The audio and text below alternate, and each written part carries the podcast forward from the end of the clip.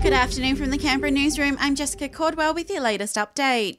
Sadly, another life has been lost to COVID 19 in the Territory, a woman in her 90s. The ACT has recorded 1,122 new infections in the past 24 hours. There are 42 people in our hospitals with the virus, including three in ICU. While it's official, ATAGI has recommended winter COVID booster for high risk groups. Those over 65 in aged or disability care, First Nations or Torres Strait Islander people over 50, and the immunocompromised are urged to get jab number 4. The rollout will begin from April 4th.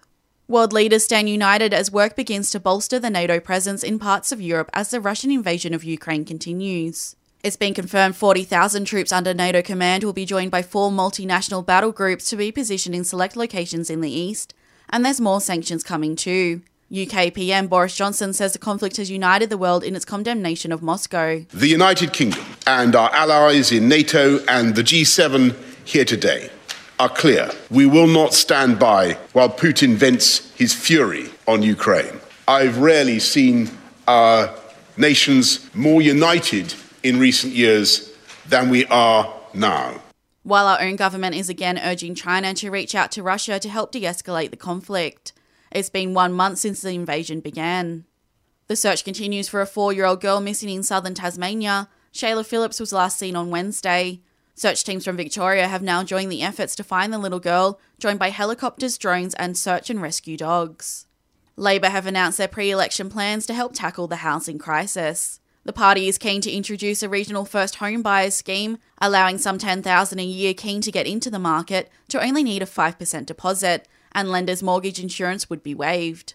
Opposition leader Anthony Albanese says there's a few checks and balances which need to be followed if they're a first uh, home buyer over the age of, of 18, if they are going to live in, so it's not for um, investment properties, mm-hmm. they've got to live in the home that they're buying, and they have to live in the have lived in the region for at least 12 months.